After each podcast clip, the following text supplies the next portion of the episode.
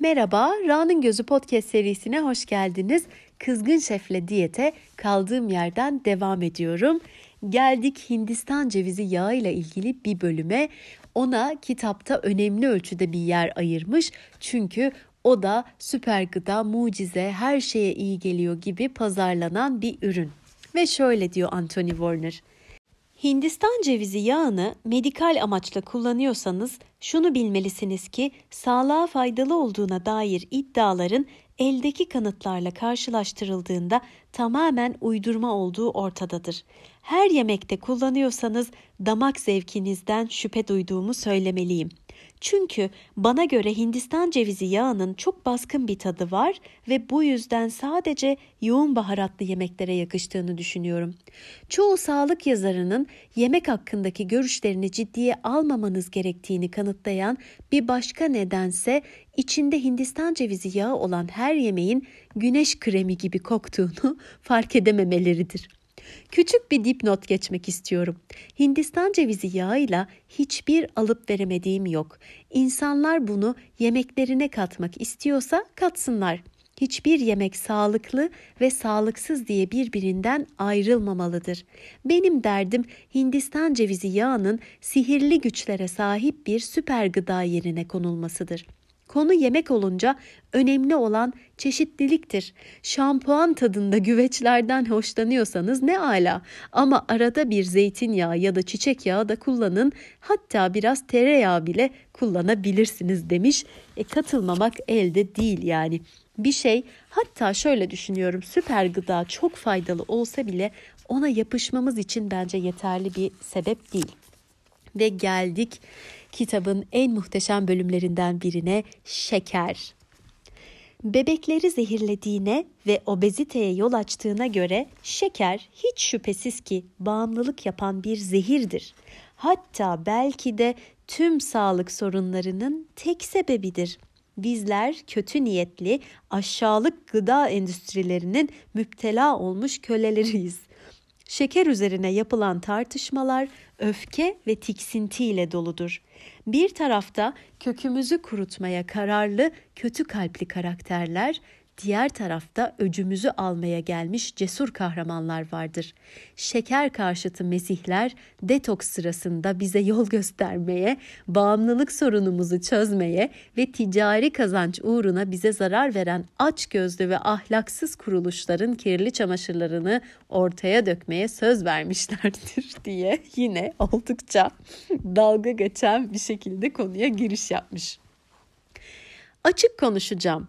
Şeker sütten çıkmış ak kaşık değildir. Çoğumuz çok fazla şeker tüketiyoruz. Beslenme düzenimizde haddinden fazla şeker olması pek çok sağlık sorununa neden olabilir.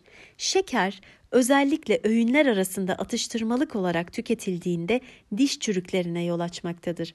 Bilimsel olarak çoğu insanın iddia ettiği gibi net bir sonuca varılmış olmasa da yüksek şeker oranına sahip bir beslenme düzeni kilo artışına ve bununla özdeşleştirilen sağlık problemlerine yol açabilir. Şeker fazla kalori tüketimini kolaylaştırmaktadır. Yüksek şeker oranına sahip pek çok ürün lezzetli olduğu için gereğinden fazla enerji alma durumu da artar. Yine de obezitenin tek sorumlusu şekerdir diyemeyiz. Ana akım medyada şekeri tasvir ederken kullanılan üslup insanı hayrete düşürecek nitelikte. Şekerin bir uyuşturucu olduğu, sinsi, beyaz bir toz olduğu ve ne miktarda tüketirseniz tüketin son derece toksik bir madde olduğu söylenip duruyor. Bu kölelikten kendimizi kurtarmak için intikamımızı almaya niyetli şeker karşıtı guruların detoks sırasında bize rehberlik etmesi gerek. Şimdiden uyarayım. Şekeri keseceksek bir anda kökten keseceğiz. Müptelalığın perişanlığını iliklerimizde hissedecek, titreyip krizlere gireceğiz ve böylece şeytanın pençesinden kurtulup özgürlüğümüze kavuşmuş olacağız. Bu iğrenç zindandan, şirketlerin ve devletlerin komplo planlarından kurtulmuş olacağız. İçinde mücadele gücü olanlar mükemmel sıhhatin ve yaşam enerjisinin hüküm sürdüğü o cennet topraklara kavuşacaktır. Az sonra vaftiz de edileceğim gibi geliyor şekerle. Şimdi şaka bir tarafa, şekerle ilgili gerçek bilgileri şu şekilde paylaşmış. Bir kere her gün şeker yiyoruz. Şekeri toptan kesemezsiniz. Her diyette belli bir miktar şeker vardır. Çünkü tüm meyve ve sebzelerde, tahıllarda ve süt ürünlerinde şeker bulunmaktadır. Şeker ne zehirdir, ne toksindir, ne de uyuşturucudur. Ölçülü tüketilirse dengeli bir beslenmenin parçası olabilir. Şekeri komple kesmek istiyorsanız bir tek yağ ve protein tüketmeniz gerekir ki bu da sizi fena hasta eder. Şekersiz olduğunu iddia eden hiçbir diyet gerçekten şekersiz değildir. Şekeri kestiğini söyleyen kimse böyle bir şey yapmış değildir. Olsa olsa şekeri azaltmışlardır. Tamamen kesmiş olamazlar. Şekeri azaltan kişileri görmekten mutluluk duyuyorum. Çünkü bence çoğumuz şekeri azaltmalıyız. Aman ha kesmiş ha azaltmış ne fark eder ki diyorsanız açıklamama izin verin. Bahsettiğim diyetlerin çoğu şeker yerine bal, hurma şurubu, akçaağaç şurubu ya da agave şurubu gibi doğal şeker alternatiflerinin akıllıca kullanımını teşvik ediyor. Yeni nesil şeker karşıtı gurulardan bazıları bu doğal şeker alternatiflerini kendi sitelerinde satıyor. Bunlar şekerin yerine pek tabii geçebilecek şeyler çünkü hepsi şeker içeriyor. Hem de bir hayli. Neredeyse tamamen şekerden oluşuyorlar. Doğal şeker alternatifi tuhaf bir fikirdir çünkü şeker zaten doğaldır. Herhangi bir kimyasal değişiklik yapılmadan bitkilerden çıkarılır. Bunu rafine etmek şekeri toksik bir hale getirmez ya da şekerin zararlılık derecesini değiştirmez. Sonuçta aynı kimyasallar birazcık farklı şekilde süslü şişelerde doğal şeker diye satılıyor. Şeker şekerdir. Ne iyidir ne kötü. Ancak çok fazla yerseniz toksik etki yapar. Zaten böyle baktığımızda tüm gıdalar toksiktir. Unutmayın, zehri zehir yapan dozudur. Aşırı su içerek bile ölebilirsiniz. Tükettiğiniz şekerin ne kadar pahalı olduğu vücudunuzu bağlamaz. Kaçınamayacağınız bir yiyeceği zehir ve bağımlılık kelimeleriyle ilişkilendirirsek biz de bu zehirden payımızı alırız. Kahvaltıda çocuğunuza mısır gevreği ve portakal suyu veriyorsanız toplumdan dışlanabilirsiniz. Çünkü sonuçta kendi çocuğunuzu zehirliyorsunuz. İşlenebilecek en alçakça suçtur bu. Sevgi dolu ve anaç ebeveynlerin her gün yaptığı gibi çocuğunuzun arada bir şeker yemesine izin veriyorsanız çocuğunuza kokain çektiriyormuşsunuz gibi bir muamele görebilirsiniz. Siz ya da çocuğunuz şeker karşıtı değilseniz o zaman toksiksiniz, mikroplusunuz. Siz ve sizin soyunuz hastalık yayan iğrenç bağımlılardır. Bir değeriniz yok artık. Tıbbi tedaviye de layık değilsiniz. Siz umudunu kaybetmiş, hastalıklı ve şişman halde ölmeye mahkum yapayalnız zavallı bir bağımlısınız diye iyice giydirmiş. Her bölümde böyle yapıyor bu arada. Ya bu arada çok da haklı yani hani böyle asla şeker tüketmiyorum ne zehir o falan beyaz bir zehir gibi böyle konuşan insanların yani gözümün önüne getirdikçe adama hak vermemek elde değil ya. Ya biz ne çektik bu şeker karşıtı insanlardan ya. Neyse şimdi bir bölümde de şu an kendimi toplayayım çünkü çok ciddi bir şeyden bahsedeceğim. Kanserle şeker ilişkisine, kansere de bir bölüm ayırmış. Çünkü oraya da çok fazla anlam yükleniyor. İşte şöyle beslen, bunu yap, şunu yap falan diye. Burada da şundan örnek veriyor. Kanser araştırmacısı Dr. David Robert Grimes'ın bir açıklamasını alıntılamış. O da diyor ki, İnsan vücudundaki tüm hücreler gibi kanser hücreleri de glikoz tüketmektedir. Fakat şekeri keserek kanser hücrelerini aç bırakma fikri tamamen yanlıştır. Bu konuda acemi olanlar iyi dinlesin. Bir kere kanser glikozun nereden geldiği konusunda seçici değildir. Tüm karbonhidratlar hücrelerimizin hayatta kalmak için gereksinim duyduğu glikoza dönüştürülür. Şekerli yiyecekleri hayatınızdan çıkararak ne bunu engelleyebilirsiniz ne de kanseri yenebilirsiniz. Bu efsaneye bu kadar inanılmasının sebebi oldukça çarpıtılmış olsa da bir parça doğruluk payı içermesi olabilir. İnsanların şekerli atıştırmalık ve şekerli içecek tüketimini kısıtlaması iyidir ama bunu kesinlikle yanlış olan bir şey söyleyerek çarpıtmamak gerekir demiş. Yani sen yine şekeri azalt. Çok fazla abur cubur yiyorsan, şekerleme yiyorsan, böyle bol şekerli kremalı pastaları çok yiyorsan yine azalt. Bu sana iyi gelir ama bunu yaptın diye ölümsüzlüğün formülünü buldum zannediyorsan buradaki her şeyi hak ediyorsun. Anthony'nin söylediği bütün laflar sana da gelsin diyeceğim. Şeker önemlidir. Taze toplanmış bezelyelerdeki tatlılıktır şeker. Güneşte ısınmış çilekteki mutluluktur. Yiyeceklerdeki tatlılık hayatlarımızı zenginleştirir. Bize neşe ve zevk verir. Tatlılık her aşçının lezzet skalasında hayati bir önem taşır. Ve gerçek tatlılık ancak şekerden gelir. Sosun asitliğini dengelemek için atılan bir tutamdan, karamelin verdiği yoğun zevke kadar şeker, yiyeceklerin lezzetini ve aldığımız zevki katmerlendiren, yediğimiz şeyle kurduğumuz bağı geliştiren ve bir ömür boyu mutfak keyfini artıran bir maddedir. Şeker toksiktir gibi yanlış düşüncelerden dolayı şeker kullanmayı reddetmek, sağlıklı beslenmenin ne olduğunu yanlış anlamaktır. Sağlıklı beslenmede reddetmelere ya da yasaklamalara yer verilmez. Sağlıklı beslenme mutluluktur.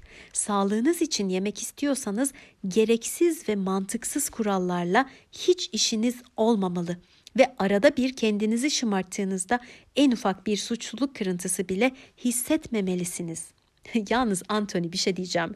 Bu tünelin ucu sezgisel beslenmeye çıkar ki ben bölümünü yapmıştım. Hazır bölümü yapılmış yani. O da yani sezgisel beslenme de bu kitabın kardeş bölümü olabilir. Çünkü bütün yollar oraya çıkıyor. Beslenme ile gelen sağlığa olan takıntımız, yediğimiz şeylerin kusursuz fiziksel görünümü elde etmenin son noktası olarak görüldüğü bir dünya yarattı. İdealleştirilmiş fotojenik imaj dünyamızın merkezi haline geldi. Sağlıkla karıştırılmış bu estetik görüntü, Instagram fotoğrafının cazibesi, erdemliliğimizin bir göstergesi oldu adeta. Yemek, kilo kontrol ilacından çok daha fazlası olmalı. Yemekten alınan zevk kurallardan, kısıtlamalardan ve suçluluk hissinden bağımsız olmalı. Kimse yediği şeyden suçluluk duyacak raddeye getirilmemeli.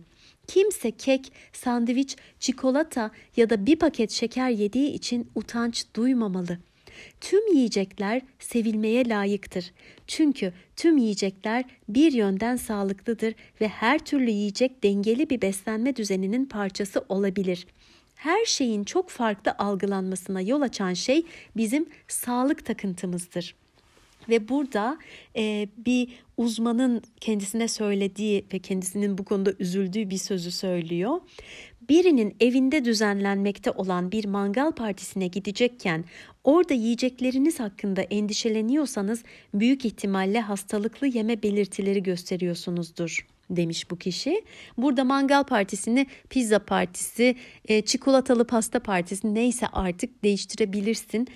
Ama gerçekten bir yerle ilgili, bir toplantıyla ilgili yemeği ne yiyeceğim, az mı, çok mu, şekerli mi falan diye. Ya bunlar bizim hayatta olan birçok şeyin önüne çıkıyorsa önümüze burada bir bakılması gereken bir şey vardır. Burada söylediği gibi yani çok etkileniyor olabiliriz bu bombardımandan. Bu da çok doğal aslında. Çözüm nedir? Uyanmak. Çoğumuzun hayatında ucuz bir burger ya da işlenmiş beyaz ekmek yemekten korkan, bu kategoriye sokabileceğimiz insanlar vardır eminim. Ama bu korkuyu inceleyecek olursak bunun mantık dışı olduğunu görürüz. Çünkü şayet iyi niyetle bir arkadaşımızın evinde yiyeceğimiz tek seferlik bir yemeğin bizi hasta edeceğine, şişmanlatacağına ya da bir şekilde bize kalıcı zarar vereceğine inanmıyorsak o zaman korkacak hiçbir şeyimiz yok demektir. Bazı yiyeceklerin toksik, hastalıklı ve zararlı olduğuna dair düşünceleri tetikleyen şeyler medya, diyet kitapları, temiz beslenme blogları, detoks guruları şekeri kötüleyen ve şişman fobisi olan, yalanları pazarlayıp gayet normal olan beslenme biçimlerine kulp takan bağnaz insanlardır. Hiçbir yiyecekten korkulmamalı ve hiçbir seçime yanlış yaftası yapıştırılmamalıdır.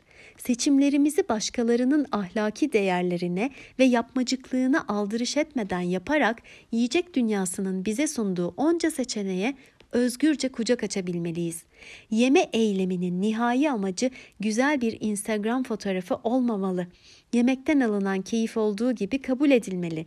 Çeşitlilik sunduğu, neşe verdiği, değerli anları sevdiklerimizle paylaşmamızı sağladığı için yani diyerek bize çok güzel bir yol göstermiş bence. Ve geldik kitaptaki son notuma, başlığı Kızgın Şef'in kısa ve öz iyi beslenme kılavuzu.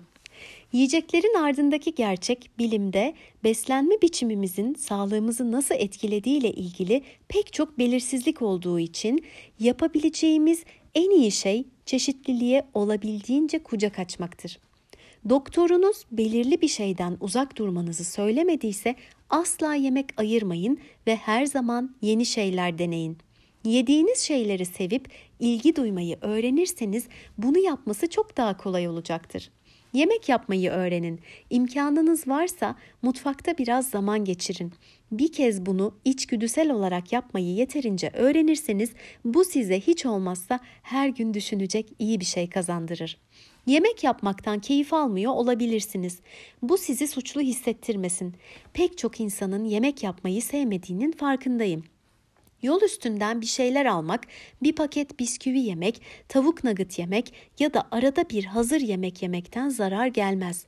Bir kase kara lahana ya da kinoa salatası yemenin de hiçbir zararı dokunmaz. Sadece yediğiniz şeyler yalnız bunlar olmasın. Sağlığınıza zarar verebilecek tek beslenme şekli, keyif vermeyen, çeşitlilikten uzak, kısıtlayıcı diyetlerle yapılandır. Ve burada 4 tane madde sıralıyor. 1. Farklı pek çok şey yiyin.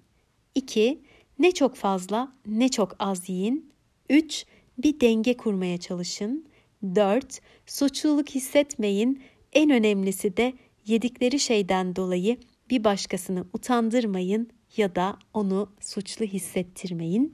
Bence çok güzel, başlıktaki gibi kısa ve öz bir kılavuz olmuş. Bunları yapan kişi zaten bence mutlu olur. Benim için bu bölümün apayrı bir yeri var. Çünkü bu bölümü kaydetmeden önce çok güzel domatesli fesleğenli bir makarna yedim. Üzerine de en sevdiğim çilekli çikolatadan yedim. Ve çok hafif, çok rahat, çok mutlu hissediyorum. Suçluluk da hissetmiyorum. Böyle hissetmediğim için de onların bana zarar verme ihtimalleri olduğunu düşünmüyorum. Tabii yine de kendimi ne olur ne olmaz diye garantiye almak için bugün yürüyüşümü de yaptım. Bütün pilates egzersizlerimi, yoga hareketlerimi de yaptım. Bolca da yeşillik içeren başka bir öğün tükettim. Mesela yani şu anda bu yediklerim bana ne yapabilir Allah aşkına? Kızgın Şef burada olsa bunun üzerine bu kadar konuştuğum için bile beni azarlayabilirdi. O yüzden daha farklı menüler saymadan ben bu bölümü burada bitiriyorum. Sonraki bölümlerde görüşmek üzere. Hoşça kalın.